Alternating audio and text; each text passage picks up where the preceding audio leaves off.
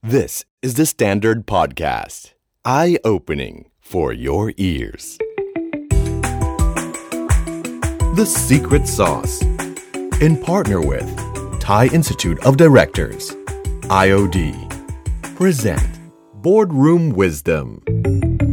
The Secret Sauce Boardroom Wisdom ตอนนี้เราคุยกันเรื่องธุรกิจโรงแรม หรือว่าธุรกิจที่เกี่ยวข้องกับการท่องเที่ยว และต้องบอกว่าเราได้รับเกียรติมากนะครับ เพราะว่าเราได้คุยกับผู้เล่นรายใหญ่ที่สุด ไม่ใช่แค่ในประเทศไทย แต่เป็นของโลกเลยครับ เป็นผู้เล่นระดับโลกเลย นั่นก็คือบริษัท Miner International นะครับเราพูดคุยกันหลายเรื่อง ไม่ว่าจะเป็นเรื่องตัวธุรกิจ เรื่องการ raise fund เรื่องของกลยุทธ์ หลังจากนี้จะเป็นอย่างไร ผมพูดคุยกับคุณบิลแฮนนกี้นะครับแล้วก็คุณดิลิปราชากเรียวซึ่งเป็น CEO นะครับแล้วก็แน่นอนครับวันนี้มากับพี่บอยกุลเวชเจนวัฒนวิทย์สวัสดีครับ สวัสดีครับเคนครับ บอร์ดของ Miner International น่าสนใจยังไงครับ น่าสนใจยังไงใช่ไหมครับ เป็นบอร์ดเชิงรุก เพราะว่าธุรกิจของ Miner International เนี่ย5ปีที่ผ่านมาเนี่ย revenue โตขึ้นมา 3 เท่าโอ้โหนะครับ นอกจากนั้นแล้วเนี่ยโตจากที่ต่างประเทศด้วย แล้วก็โตแบบมีการไป take over ใช่ NH Hotel ที่เป็นเชนโรงแรมขนาดใหญ่ในยุโรป ใช่ จนกระทั่งตอนนี้เนี่ย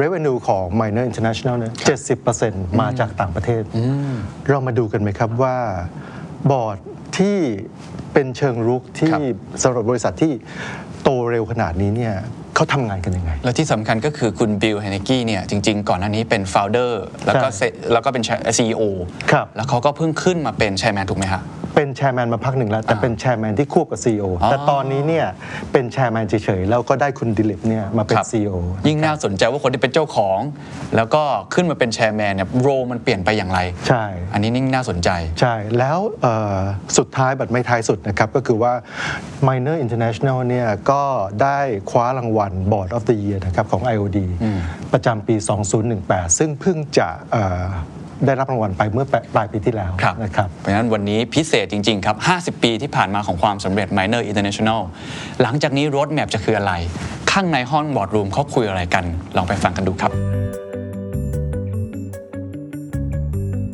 So, Mr. Bill and Mr. Dilip, thank you for joining us today. Um, I think we are living in a very difficult time. You know, COVID had an impact on the industry all around the world. Let you tell me about your business situation today. Well, who would like to take this one first? you know, today I think we're facing a crisis that we've never faced before. Uh, certainly, this is my uh, first pandemic, and uh, it's uh, much worse than anything we ever saw with SARS or even during the financial crisis. I think uh, all other crises are more like a walk in the park compared to this. What about you?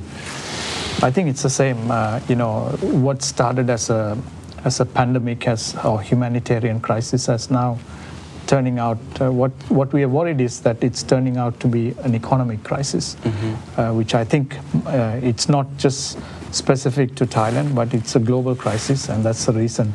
You know, we've gone through many crises before in Thailand, uh, but this is the first time where we have sort of we're facing a global crisis, which is worse than the, the global financial crisis as well. Um, and the, the long term implications of this is going to be quite severe. Right. So how, how does it uh, affect to Miner International? Well, how big? It's the effect is, is huge because during uh, the second quarter, which was uh, probably the worst period when many of the countries in the world were locked down, uh, we had uh, little or no income coming in uh, across the hotels and the restaurants and uh, uh, the lifestyle. Uh, fortunately, we were able to uh, uh, pivot very quickly in food, and we were able to pick up in delivery what we lost in dine-in. Uh, the hotels have uh, some stayed open during this period, but obviously the, res- the, the results were extremely poor as they were just open for humanitarian reasons very often, uh, and. Uh, lifestyle with the suspension of all shopping centers basically stopped. Right. So it was by far uh, one of the most severe financial mm-hmm. Uh, crises we faced because mm-hmm. so little income was coming in. Mm-hmm. Couldn't build and couldn't deliver what are the top three lessons learned that are so important at during the COVID time for you Well, maybe I'll give one. Uh, the, the first lesson that I think is that you know during these sort of crises you have to uh, react very quickly. You have to be very agile uh, because uh, uh, you know it's a. Uh, uh, a very challenging time, and I think those that responded most quickly uh, will come through it faster and better than others. I think a second uh, rule is, is really the con- conservation of cash. You know, I think when you see a situation like this where basically you have a huge uh, overhead of staff, we have a very large staff uh, scattered around the world, as well as uh, uh, lots of responsibilities, financial responsibilities, leases, and other uh, requirements that we have to meet. Uh, it was important to conserve cash and in, in our particular case also raise cash. So cash truly is king during a crisis. Maybe the third one I'll leave the middle. I think uh, you know for us, in addition to the two, uh, survival was the, the main criteria to because you know people talk about medium term, long term plan and all those things, but you know it doesn't work in this crisis because you have to think about today. You have to mm. think about what's going to happen next week mm-hmm. and, and act really fast. Um, and, and and also the the well being of our team members was mm. also important for us because thankfully, like you know, out of we employ about close to 80,000 people all over the world, and you know, so far we haven't been affected any of the team members with mm-hmm. COVID. So mm-hmm. we had to take all the precautions to make sure our team members were safe and their safety was good, and also help them as well. So I, I think. Uh, and then, from a business perspective, we had to make sure that we plan for survival, uh, and we had to take all the necessary steps uh, to see what would be. You know, you always look at the best, but plan for the worst. So that's what we did. So I can, like can, can we talk about financial position? You have raised uh, capital around 25 billion baht, right? Uh, such as bonds, um, warrant, and also right offering. Yeah. So um, what is the result and what is the purpose of this money? Well, I think first it was to prepare the company for uh, the crisis that we're facing. We don't know how long COVID will last. Uh, we don't know how much it will affect us. So I think it was important to make sure that we had uh, sufficient funds to take us for the foreseeable future. And I think it was also important that we move quickly hmm. because our industry, like the transportation industry, the hotel industry, hospitality, is probably the most severely affected. Mm-hmm. And I think the ability to raise money uh, if one waits too long, will either get impossible or very expensive.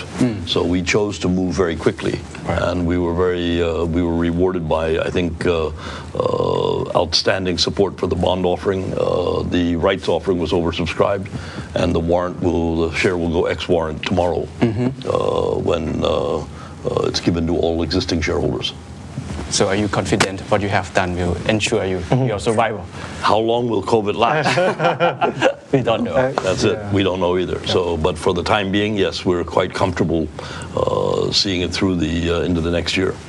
If we look at this COVID situation as not only as a risk but as opportunity also, what are the opportunity that has presented to Minor Interna- International? The first opportunity, I would say, is a learning exercise. We've learned more from this uh, crisis probably than we've learned exercise. from Learning any others. exercise.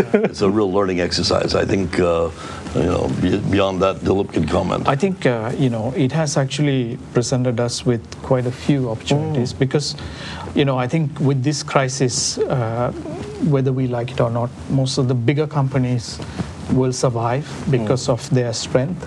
And as Kunbil was saying, you know we have shored up our liquid liquidity to make sure we have enough cash to last us for the next 12 to 16 months, so we don't have to worry about it.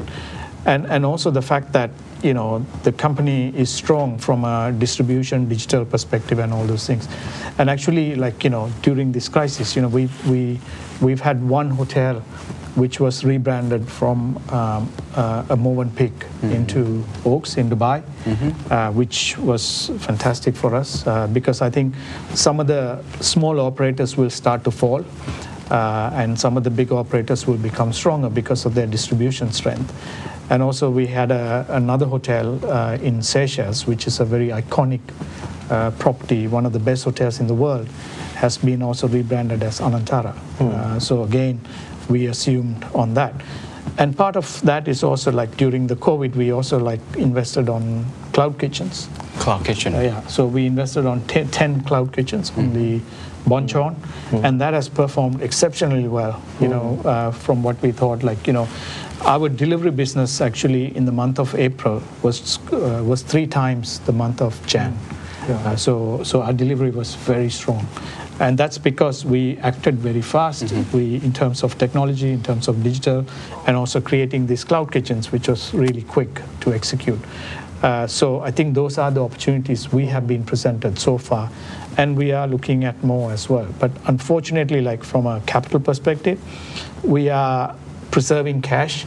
So even though there are quite a few assets out there in the market at a distressed price, we don't know whether it's still distressed or not. So we don't want to, to, to invest at the moment because we, we've been very cautious in terms of preserving cash to make sure that we can actually have the best uh, outcome uh, in the future. And strengthening our balance sheet was important, strengthening our liquidity was important, and those are the measures we've done. And that was based on what we see as a worst case scenario. Right, right. Some investor uh, told me about your debt to equity ratio. Can I talk about this? Sure. Yo-Yo, Can you tell us more about debt to equity ratio that everyone is some someone is uh, very, you know, um, confused about this So I think on the debt to equity ratio, uh, you know, of, if you of look your, at of your organization. Yes, if you look at our organization in, uh, in quarter two, uh, we were pretty quick to go to our bondholders and get a waiver uh, in case we breach the covenants. Uh, so that was our plan B, which was accepted really well uh, because all our bondholders uh, they agreed and that was approved the waiver. But in spite of approving the waiver, actually we will be below our DE ratio, which is uh, 1.75, uh, which is good. So we took measures to make sure that number one is that we don't exceed our debt to equity ratio, we come below. But at the same time, we also got the waiver for this full year from the bondholders to make sure that even if we exceed the, uh, the DE ratio, we will be fine. But we, as a company, I think, you know, Minor has been very cautious. Uh, we are, whether it's doing deals or whether it's uh, increasing our debt, uh, and uh, so therefore the measures we took has really helped us to bring the DE down. So I'm confident that for this full year, even though we have a waiver, that we will be way below our debt to equity ratio. So we are we're quite happy with that. Right. Yeah. You guys mentioned a lot about um, agility, about fast, quick. So how does agility mean to Minor, or what step do you take to be more agile?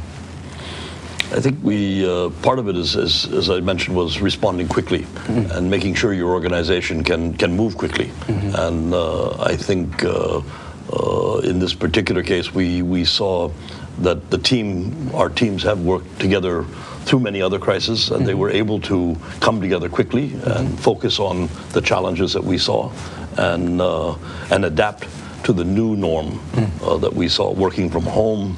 We saw, uh, you know, uh, retail outlets closing. We saw hotels closed all around the world. Uh, we had to focus on safety issues, ensure that our staff were safe, that uh, they're well protected, ensure our guests, uh, our customers, whether for food, were looked after. We also had to continue to operate during a period when many people were working from home, but our operations, uh, it's very difficult to uh, deliver food or cook food from home uh, for an organization the size of ours. So uh, we were able to ensure that uh, not only the safety of the staff, as we said, but also their ability to do business and continue without interruption Right. to our customers. Right. So So Minor is very huge, very big company, big organization, a lot of people, 66,000 people, right? So how do you balance between um, agility, because you were very big, big and quick? How? it's the it's the way the organization is structured uh, because you know we we started the uh, the transformation business transformation process pre-COVID actually it started last year. Uh, and the good thing was we had a good head start because uh, our restaurants in China were first to be closed because of COVID. Uh, so we learned really fast based on what was happening in China. Uh, so China actually, we took the lessons from China. Uh, and then China now post-COVID is doing about 80% of pre-COVID levels. They're back to 80%, and the hotels are back to about 70% pre-COVID levels. So, so when COVID hit Thailand or the other countries where we operate, uh, we actually we were able to to move really fast uh, to protect our employees, to protect cash, uh, to restructure the, ca- the, the, the manning, uh, to plan work from home, uh, to plan the technology, uh, the, the, the, the new technology, uh, digital things which we have done on the food side because we, we immediately extended the, for example, the BOGO by another month. You know, so we were, we were very quick to act and that actually really helped us in terms of the food. Actually, the food uh, on the delivery side, our mixed pre-COVID is about uh, 30% of the total sales. Uh, and delivery actually became to about be- became 75% of our total sales because delivery really and the month of april we saw delivery like three times oh, wow. uh, and today the delivery continues to increase and now our dine-in business is about 60% of pre-covid which is good but that's because of some of the plans and some of the actions we took to, to, to, to get the business back on, on, on its feet. So we were, we were able, we were agile and we, were, we also transformed the organization where people are now more multi-skilled rather than working in silos. So that was another thing we did. Now, um, Minor International has been uh, an inspiring story for everyone. A company that was a local company that has grown three times in the past five years.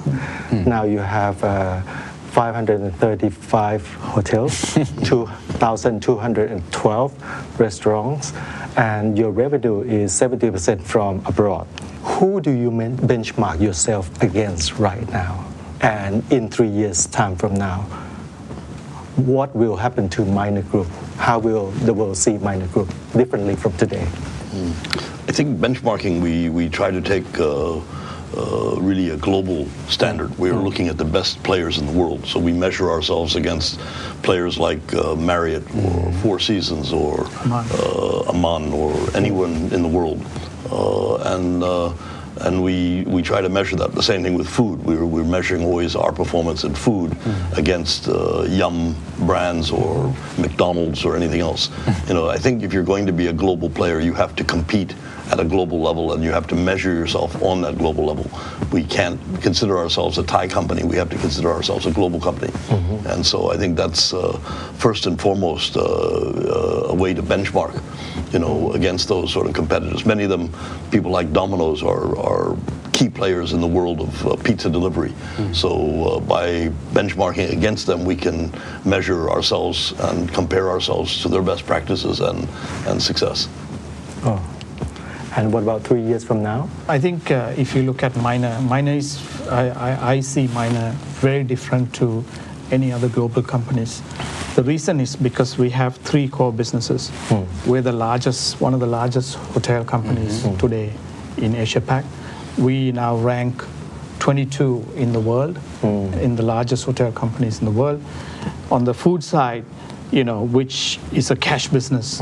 Uh, we are the largest again in Asia Pac, and then we have also the lifestyle as well. So, so our businesses are very different, and not many businesses actually have our same business model.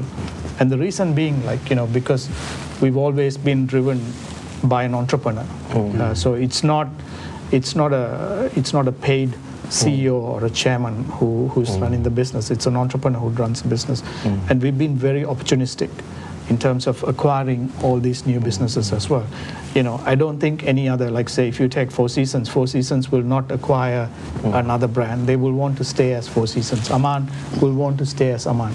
But in our case, you know, we have eight brands today, and eight brands are positioned in the different segments, which means we can also capture the, our guests in mm-hmm. all the segments. You know, mm-hmm. we are we're doing the best safari experience in Africa. Uh, you know, we have the Anantara brand, which is now today seen as the number six mm. luxury brand in the world. You know, we have Avani, we have Tivoli, we have NH, you know, which is a global brand as well. And then if you look at the food side, again, on the pizza, we command the market here in Thailand. Mm. On Bonchon, I, I think we're the largest chicken player today mm. in Thailand as well. So I think, you know, that actually helps our business to be very agile and mm. very focused and very strategic with the different pillars we have. So in three years from now, I, I think I would say the business, you know, I think we will stick to our knitting.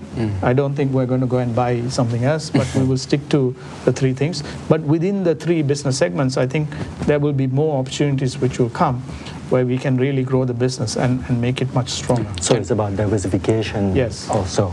So let's talk a little bit about disruption. Yeah, can we talk about uh, hotels industry first, right? Because some said to me that it will return to a normal level about two years or three years from now on, right? So what, what is your strategies? What is your reopening strategy or strategy to survive in this period about tourism industry? I think you're absolutely correct. I think tourism will return. I think uh, people need to travel, both for business and for leaf, uh, lifestyle or leisure. Uh, we live today, you know, for experiences very often. So, uh, so for me, there's no doubt in my mind that it will return. How long it will take to return to the to the norm uh, that we saw before, I'm not sure. It's probably going to be uh, minimum another year, uh, and possibly two or 3 Uh, so, uh, you know, one of the things that will will have a big role to play is whether we have a vaccine or not. But as we've seen already in China and in other places, you know, you have to begin to operate even without a vaccine. And uh, just as Thailand is beginning to open up, and we hope will open up carefully but more so that business can begin to return towards a, a new norm. Uh, obviously, we all have to be more careful than ever before. Uh, social distancing, masks, uh, and various other uh, steps and precautions that we've taken uh, will play a, a very major role. But I think on the upside, I think people will show more confidence in branded products, uh, whether it be food brands or hotel brands, because they know that uh, there's a, uh, a great deal of, of effort and concern that goes into that, and the reputation that one has to have and build always. So, so I, I think that uh, we'll see the new. Uh, a new norm, and we'll see a continuous improvement. How long it's going to take is going to be anyone's guess at the moment. Mm, What is the new normal or the emerging trends in your view, in your mind and view? I think, uh, you know, certainly as I mentioned, uh, there's uh, one of the new trends is, of course, safety and, and taking uh, great care uh, Health with issue. the health issues uh, with the COVID.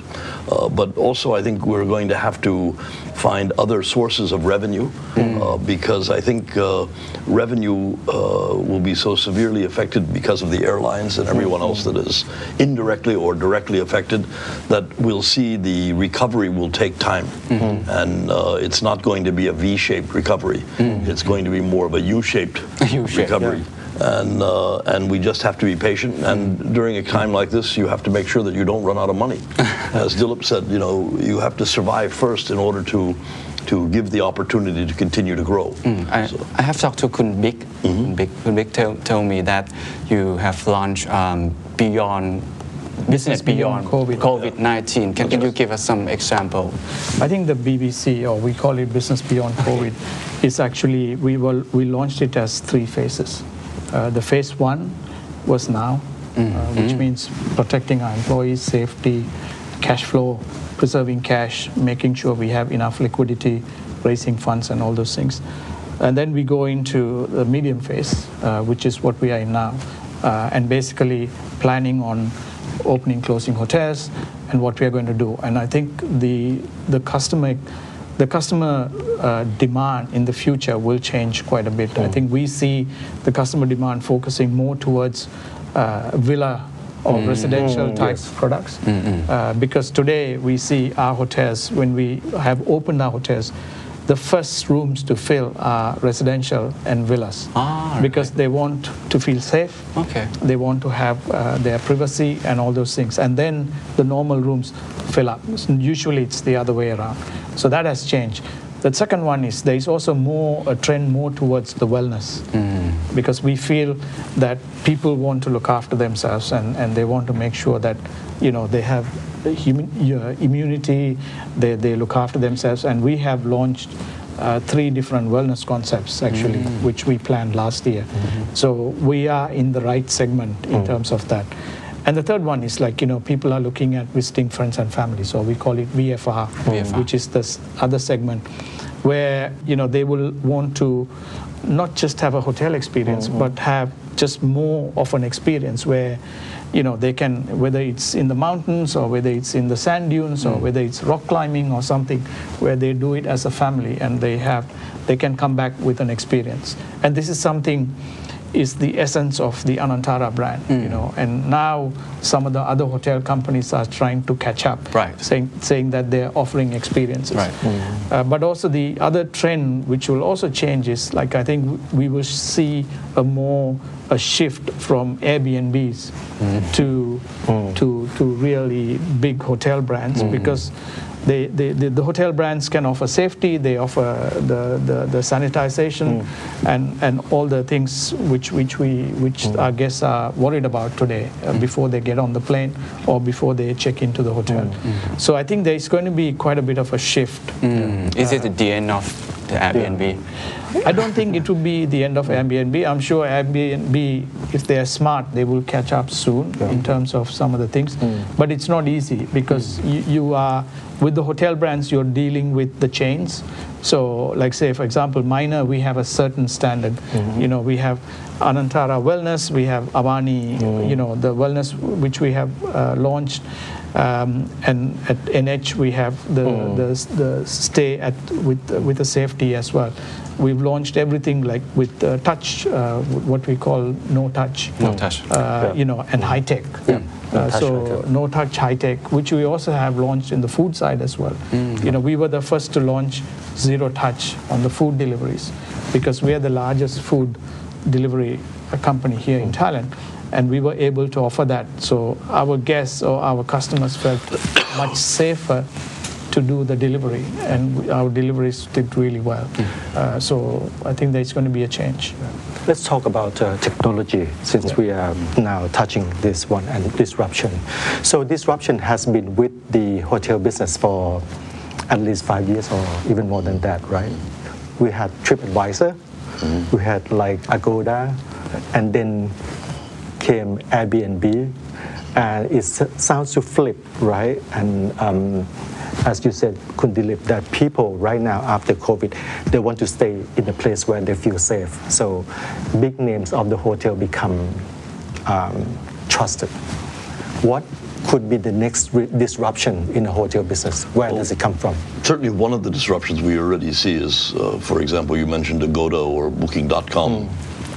You know, this uh, today, many people now who used to just seek out the lowest rate now hour and then worry about whether they, they have to pay in advance. Travel plans are being disrupted, flights are being canceled. Now, can they rely on that? So, what we have noticed is a, uh, a greater return to, to the websites directly of the hotels because they will generally guarantee that you can get a refund uh, even if you make an early booking uh, and allow more flexibility in this new norm that we see of travel. So, uh, so certainly that's uh, dealt a, uh, uh, a, a bump in the road for uh, people like Agoda and Booking.com. Uh, and as we can already see, the travel industry, they many of them have had to lay off people now. And uh, you know, I would say that from our digital uh, technology, uh, we've been using this opportunity as a way to move more quickly ahead, while others are having to contract. Kundilip? Yeah, because we, we see that also like on the food side as well, you know, because if I look at the food, uh, you know, we launched uh, 1112D for minor. Uh, so which means uh, you, you, you can buy all our brands within one on one website. Uh, and therefore we were able to switch the business from the aggregators to our brand as well by doing that. Because today you can buy pizza, you can buy burger, everything in, in one one marketplace. Um, and also the fact that we, we've managed to create a data lake uh, with, it, with all brands into one. Uh, has helped us a lot because the customer reach is much more and we are able to reach out to our customers with the offers and promotions and all those things, which we couldn't do in the past because we were, the brands were working in silos. Uh, on the hotel side, it's the same thing. Uh, we, we, our digital uh, platform is quite strong. Even though, yes, the OTAs, you know, uh, they, they, they spend a lot of money on marketing, uh, which, like, you know, we can't afford to do that.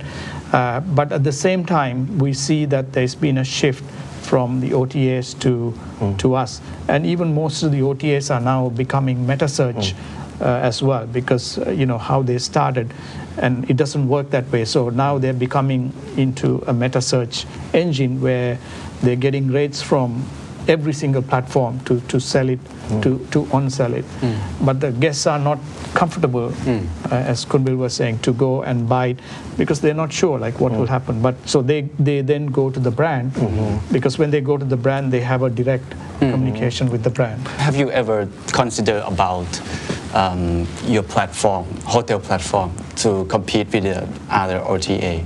Like uh, you, you just launched your delivery platform, right? Yes. So what about uh, online travel agency? Because you have many hotels Yes. in your portfolio. Why don't you build your own platform? So we are at the moment. We're not only building the own hotel platform, but also building a loyalty pl- platform as well. So the loyalty platform will will go across all our eight brands today. So if you're an Anantara customer, you can go to NH, you can go to Oaks, you can go to Avani, anywhere, and you will be a loyalty customer across that. So we are extending that, and that will be launched early next year. Uh, so, so the hotel becomes almost like an OTA, but we are now extending that further uh, with the with the partnership with uh, a company called Global Hotel Alliance. Uh, so GHA has more than 50 hotels. Um, and Hotel brands, yeah. hotel brands, hmm. uh, yeah, sorry, and s- more than 600 hotels. So like Kempinski, Omni, hmm. Marco Polo, Pan Pacific, and also so it becomes almost like a Star Alliance hmm, model where you can use any of the airlines or any of the hotels, but you get the same, you get the benefit across all the brands.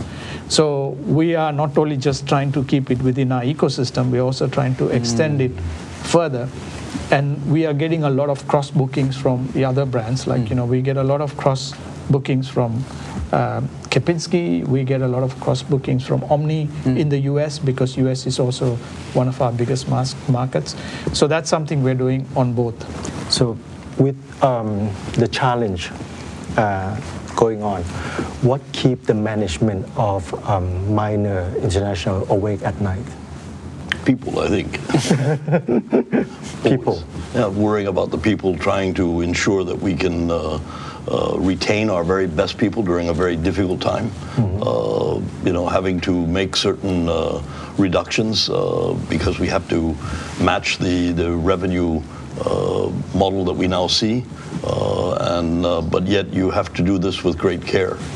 So can we go back to wellness? Because I think I have talked to a lot of business leaders, business owners, and wellness, safety, on sanitary is very big issue, very popular trends on everybody's mind. So my question is, what makes Minor International different from others? I think first we were very committed to this wellness, and when we're talking wellness, we're talking wellness experiences and uh, uh, for our guests uh, in the hotels, and we're working with a number of very well-known international brands. Uh, one being Clinique La Prairie out of Switzerland, uh, which we'll be launching in the St. Regis. We have another with uh, working with uh, Bumrungrad Hospital and and Vital Life uh, for a new concept that will be. Uh, uh, on the river called Raksa. Uh, we have another one uh, uh, with VLCC, which is one of the largest in India and the Middle East, spa and uh, well wellness operators, I should say, more than spa. And uh, that will be uh, opening in Hua Hin. And, uh, and the last one we have is Verita, which is one that will be opening in both the Anantaras in, in Bangkok uh, shortly uh, to provide a, in one case, a clinic, and in others, IV treatments, which will help people with their immune system or energy or whatever they, they happen to need. So uh, I think because we own so many of our hotels and uh, we're so committed to the uh, the growth of our brands. Uh, we felt that it was important that we pioneer this, just as we've pioneered many uh, food and beverage concepts, because we think that to be uh, only focused on hotels or hotel rooms uh, doesn't give the the customer the full experience hmm. because the full experience has to include all of the things that Dilip said. The experiences inside and outside the hotel. It includes food. It includes wellness. It includes uh, experiences. So you've got to bring all of these together. And I think one of the things that will set us apart from many of the other uh, international chains is our emphasis on trying to uh, pioneer some of the uh, the best and uh, and most exciting uh, experiences and wellness packages that can be available to all of our of our customers. What about you? I think it's the same, you know, because I think, in fact, the wellness, you know, it's it's four different pillars. Like you know, if you look at each of them, uh, the wellness model is different. So we're pioneering all four, and basically, you know, you take the best, and then we will roll it out, uh, and that's the the whole thing. And and actually, you know, uh, today wellness is has transformed in a big way today. Like you know, because you know, Thailand is very famous for its spa, pampering, and all those things. But, but I think customers are looking beyond that uh, because I think Thailand as a destination is, is strategic from a, from a health and wellness perspective because there is a lot of uh, people who would like to come here. Whether, you know, like the Clinique La Prairie is like, you know, instead of going to Switzerland uh, and, you know, and staying in a cold country and, and all that, like you can come to Thailand where you have the weather, you have the people, you have the food, you have all the other experience whilst you're doing your wellness as well. So that's something which we are trying. Um, and it's it's all aesthetics. It's uh, it's IV uh, treatment. So so basically, you get treated for what deficiency you have instead of just giving you uh, a, vitamin boost. And each of the wellness is focusing on different types of customer segment. And the wellness is good because you know when you have a wellness concept, you know the the length of stay uh, for our guests, you're looking at at least seven days to 14 days. So immediately you increase the, the length of stay. And, and they're willing to pay Yeah. uh, because people want to Yeah. look after their mind, their body, their soul, and also especially at this time when a lot of people are stressed. I think the wellness is a business which really does well. We've always seen that uh, because people want to go and de-stress uh, because they are under so much stress.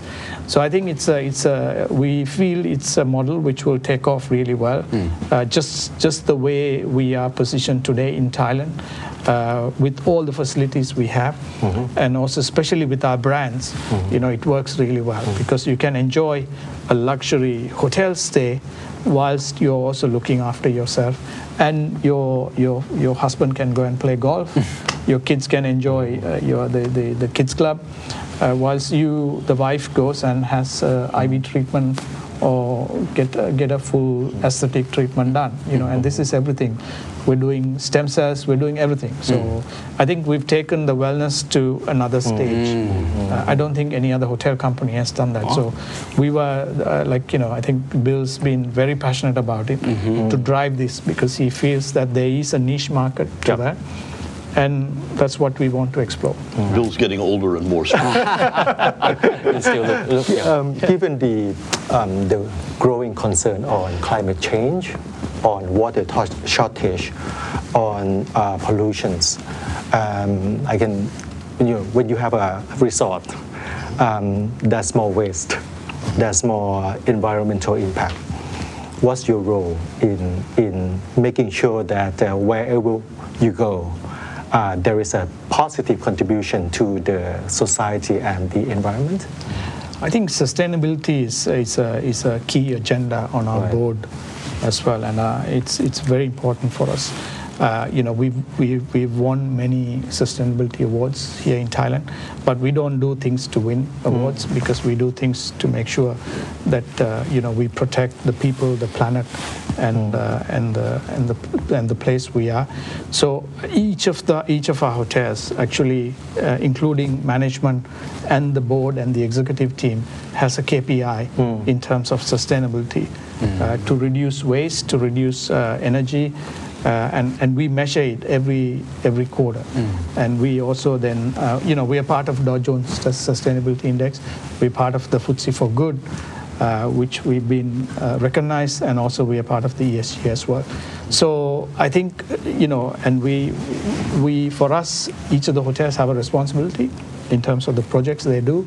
And, and also, you know, I think the last few years we've also had, uh, because sustainability is so important for us, as part of the minor awards, we also have the best sustainability award as well mm-hmm. uh, for the for the best hotel or who's done something to to the to the environment. So mm-hmm. I think we, we do it every single year, mm-hmm. and that has created a culture in terms of people actually taking ownership, uh, and also like we believe that we can attract more talent mm-hmm. because I think the younger generation today, uh, they move, they, they navigate towards brands which actually focus on sustainability. Mm-hmm. They don't navigate because of the money, right. they don't navigate because of the position. Of course. They navigate more towards sustainability. And if they feel that these companies are doing something good, mm. I think we, we can capture them really well. And this is what we have done. Yeah. And we have a separate sustainability report as well, which we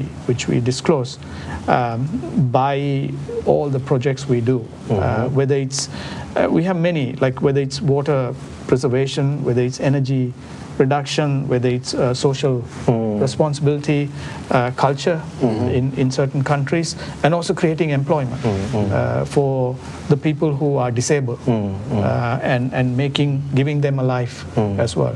What about you, Bill? Over 50 years, had anything changed from they want to. Mm. Uh, I think the, the, the story that I tell everyone is that you know what made us successful for the last 50 years is certainly not uh, going to guarantee success in the next 50 years. Sure. We've had to change, and we've seen this even more so during the COVID, uh, when uh, people have had to change. Uh, we have a new norm, you know, when people uh, can't travel, even if they want to or need to, with countries being locked down. Uh, and uh, so I, I, think that uh, we are very much focused on what's going to be the new roadmap to success over the next 50 years. Wow. So uh, we're going to need to change things. Uh, we've got Gen Z, which has got a very different view. They may not want to work for a company for 50 years anymore. They want to work for a certain period of time. They want to have achieve success. They want to achieve financial mm-hmm. rewards, and then they may want to do something completely different, which is very different than the world we used to know, mm-hmm. uh, where you re- you rewarded longevity, you rewarded uh, people that, that spent their life and their careers building a company. Mm. Today, it may be very much more uh, to groups and uh, and sprints and what have you is the new uh, the new norm. Mm. Can you tell us a bit about a new roadmap? Uh, I think we're, we're letting uh, Dilip uh, focus a lot on the new roadmap. Uh, uh, he's been, uh, you know, with what we've learned in, in Europe also, mm. how do we apply some of those learnings, the good ones and and, and, and negative ones. Mm. You know, in Europe, the model that they have there is, is very different from the one that we operate in Asia mm-hmm. or in the Middle East because they have many more owned hotels mm. and many more managed or leased hotels mm. Than we have. We're much more focused on uh, managed hotels. Mm-hmm. So, uh, so I think as we uh, uh, find the, the, the most suitable model for this new period, uh, you'll see a number of fine uh, fine tuning going on mm-hmm. uh, to do that. And I think also uh, uh, bringing to bear the, the strengths that we have, whether it be in wellness, as we've already discussed, or in food. Mm. Because today uh, we're seeing many of the concepts that have worked so successfully in the food business now having an application. Mm. Coffee clubs replacing all day dining restaurants mm. in, in holiday inns or mm. various other hotels. Mm. So there's going to be uh, a lot of new things that are going to be happening. Mm. Uh, not only technology, uh, but but also in uh, uh, new products and, and, what have you. You know, Bonchon chicken was a new, uh, very hip uh, product. I would say that uh, that we're very excited about. It's been uh, uh, receiving rave reviews. It's probably uh, you know one of the top uh, chicken brands today in Thailand and and growing very quickly. Uh, you know we've uh, opened the first store in Phuket and it was you know, resounding success. We did the first one in Chiang Mai, also a resounding success. So we're seeing this has application all over Thailand, and perhaps it has application in, in the right uh, with the right team and the right group uh, in other parts of the world. So uh, we've seen the success of Coffee Club in Australia, and now we're trying to replicate that in, in other markets around the world. So uh, and food uh, is going to become uh, uh, with the uh, emphasis now on so much delivery, is also going to be uh, present many opportunities and many challenges. So we've got to be there and make sure that we're successful. Right. I think one of the key success of Minor is about uh, merging and acquisition strategy. So can you tell us about your strategy? What what kind of um, company that you see the, opportunity? I think as Dilip mentioned already, we're you know we're, we're very focused on our core businesses, which is the businesses we're in now. So I don't see us looking for opportunities outside of that. Secondly, I think when the focus is on ensuring uh, sustainability of the company, and uh, uh, you've got to focus really on what, what you have right now. And I think although we uh, we are very liquid, you might say, with our with the fundraising that we've done and with the resources that we have, we're not focused on on uh, uh, outside opportunities because who's to say whether it's it's it's fairly priced? You know, there are many hotels today in, in serious Right. uh, financial difficulties whose assets are very uh, very inexpensive, but inexpensive by what standard? By old standards or by the new standard? So I think uh, this is a time for great caution.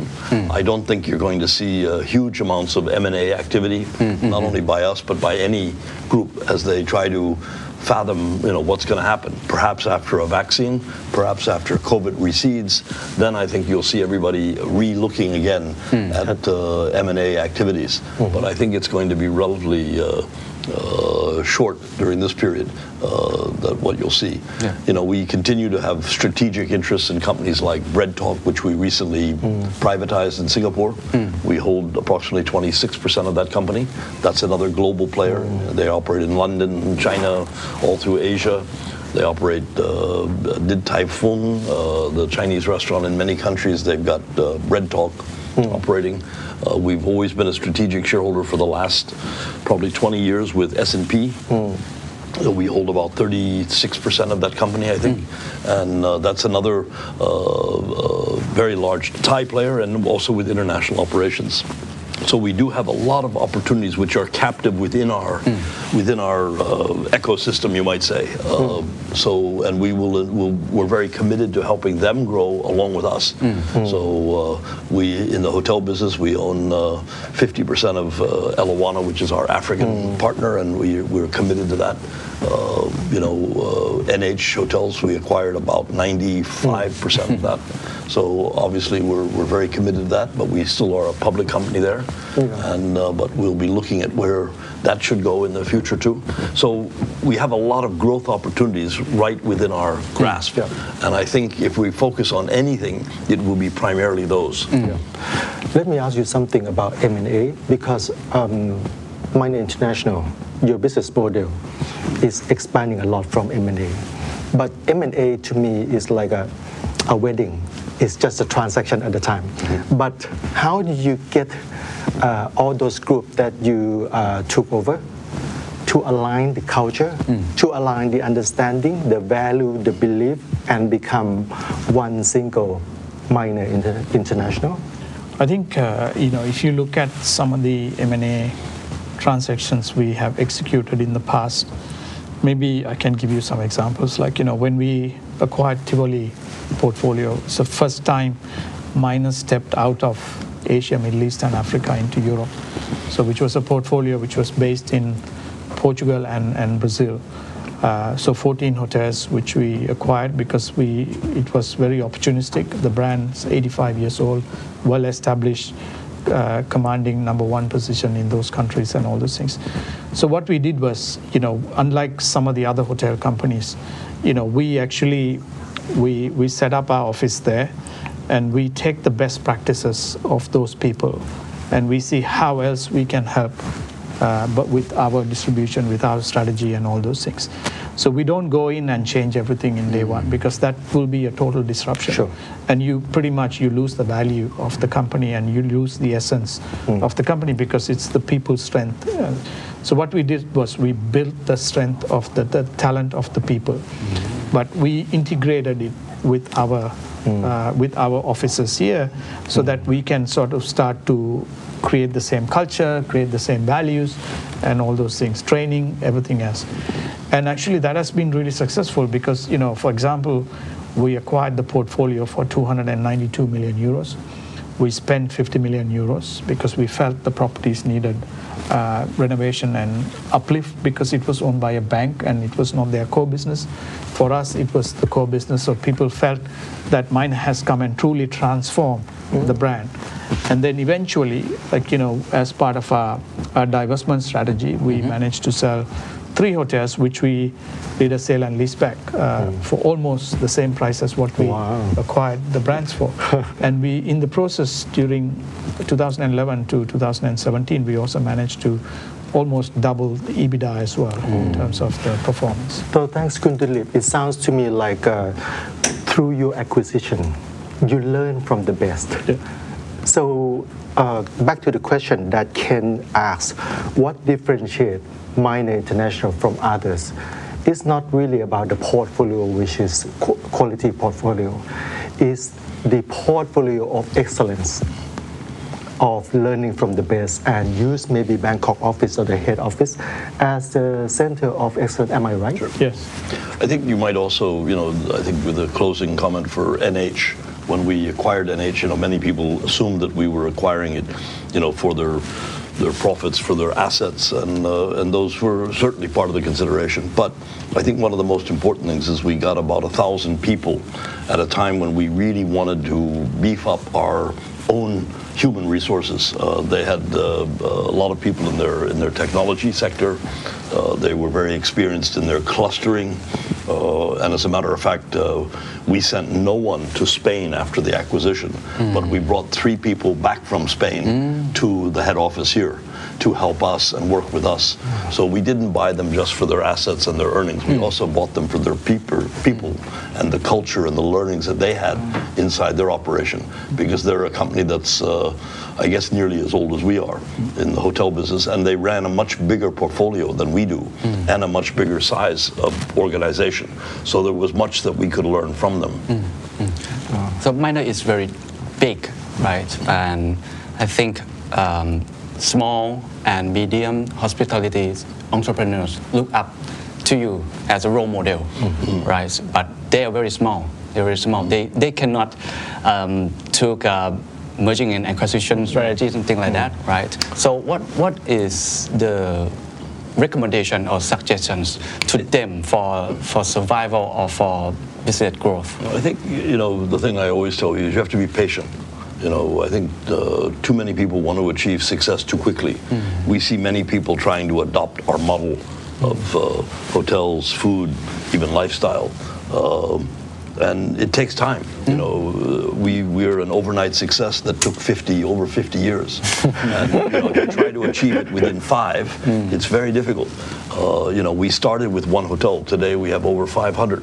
We started with one restaurant. Today we have over 2,000.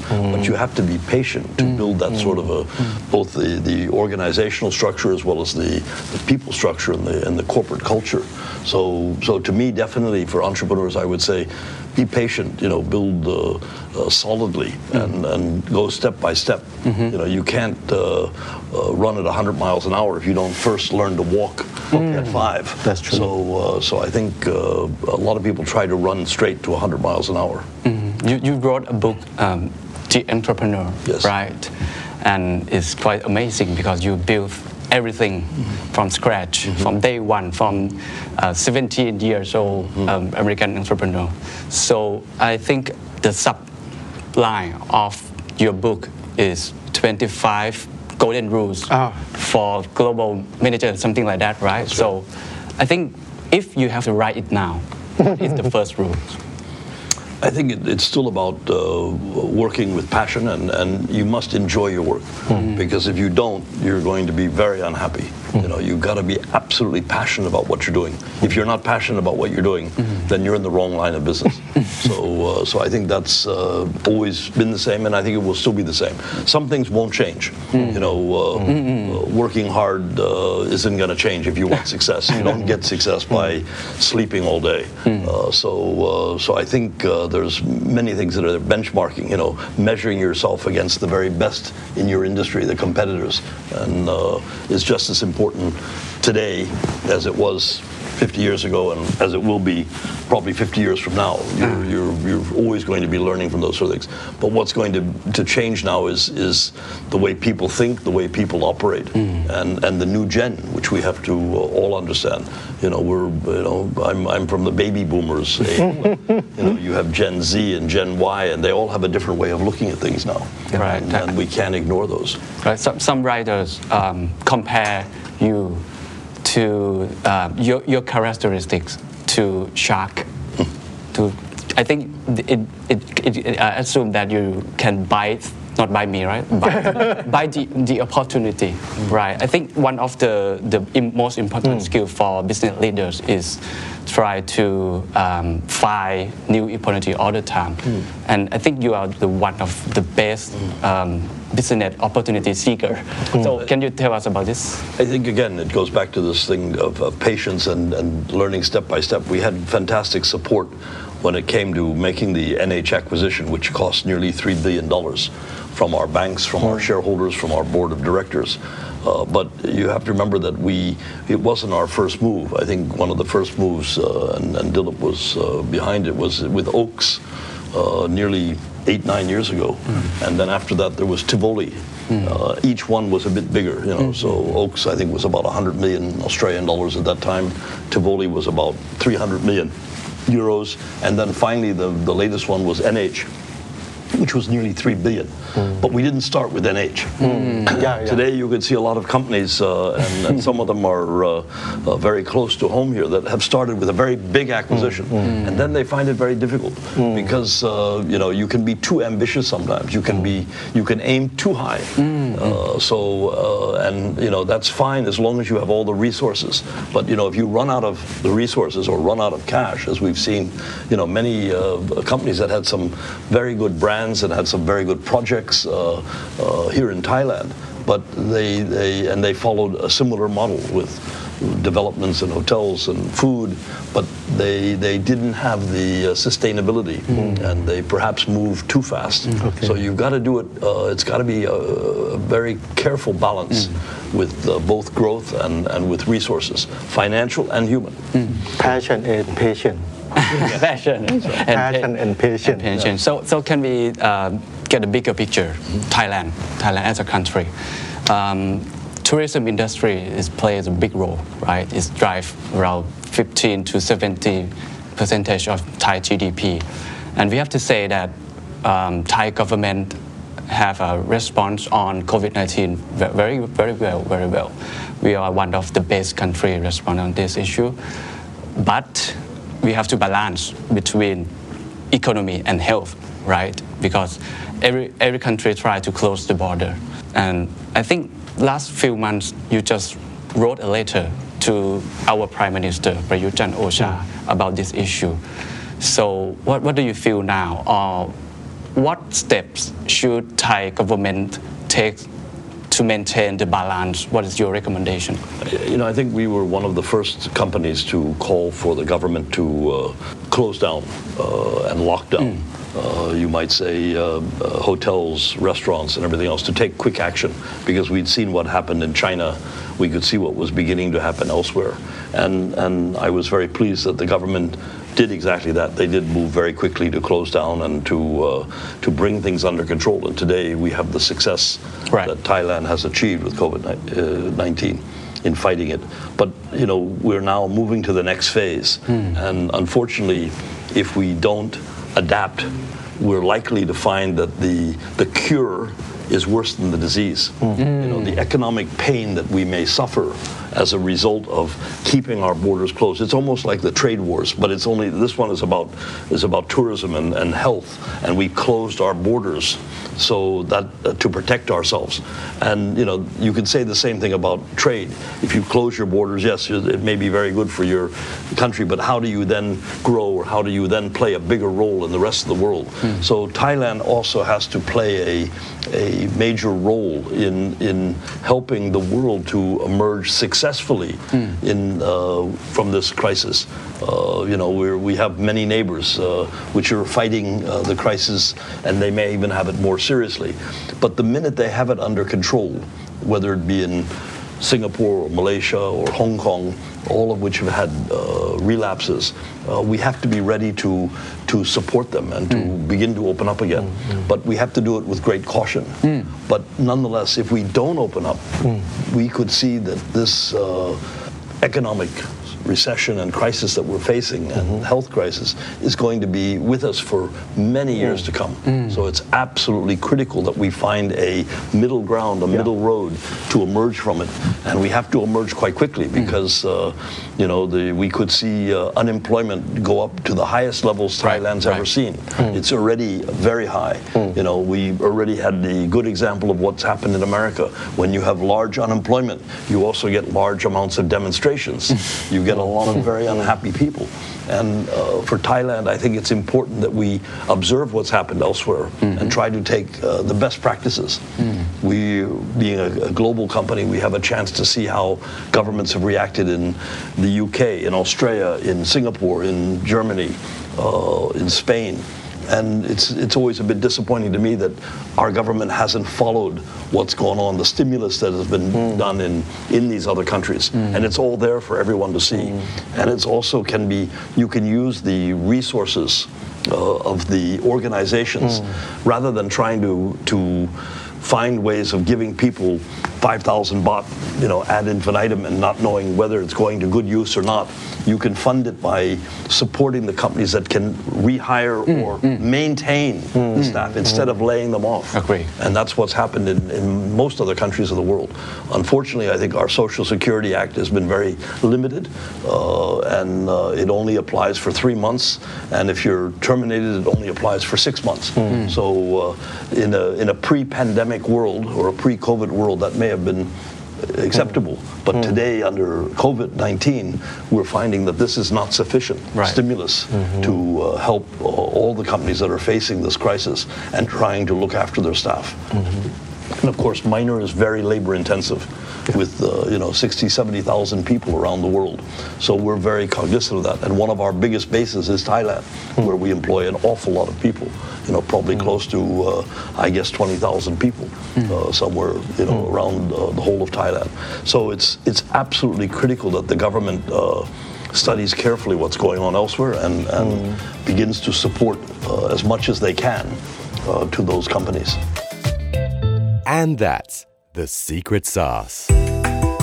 ถ้าคุณชื่นชอบ The Secret Sauce เอพิโซดนี้นะครับ ก็ฝากแชร์ให้กับเพื่อนๆ คุณต่อด้วยนะครับ และคุณยังสามารถติดตาม The Secret Sauce ได้ใน Spotify, SoundCloud, Apple Podcast, Podbean, j o o x YouTube และ Podcast Player ที่คุณใช้อยู่นะครับ และอย่าลืมติดตาม Facebook Fanpage The Secret Sauce เข้ามาติชมเข้ามาพูดคุยกับผมได้เลยนะครับ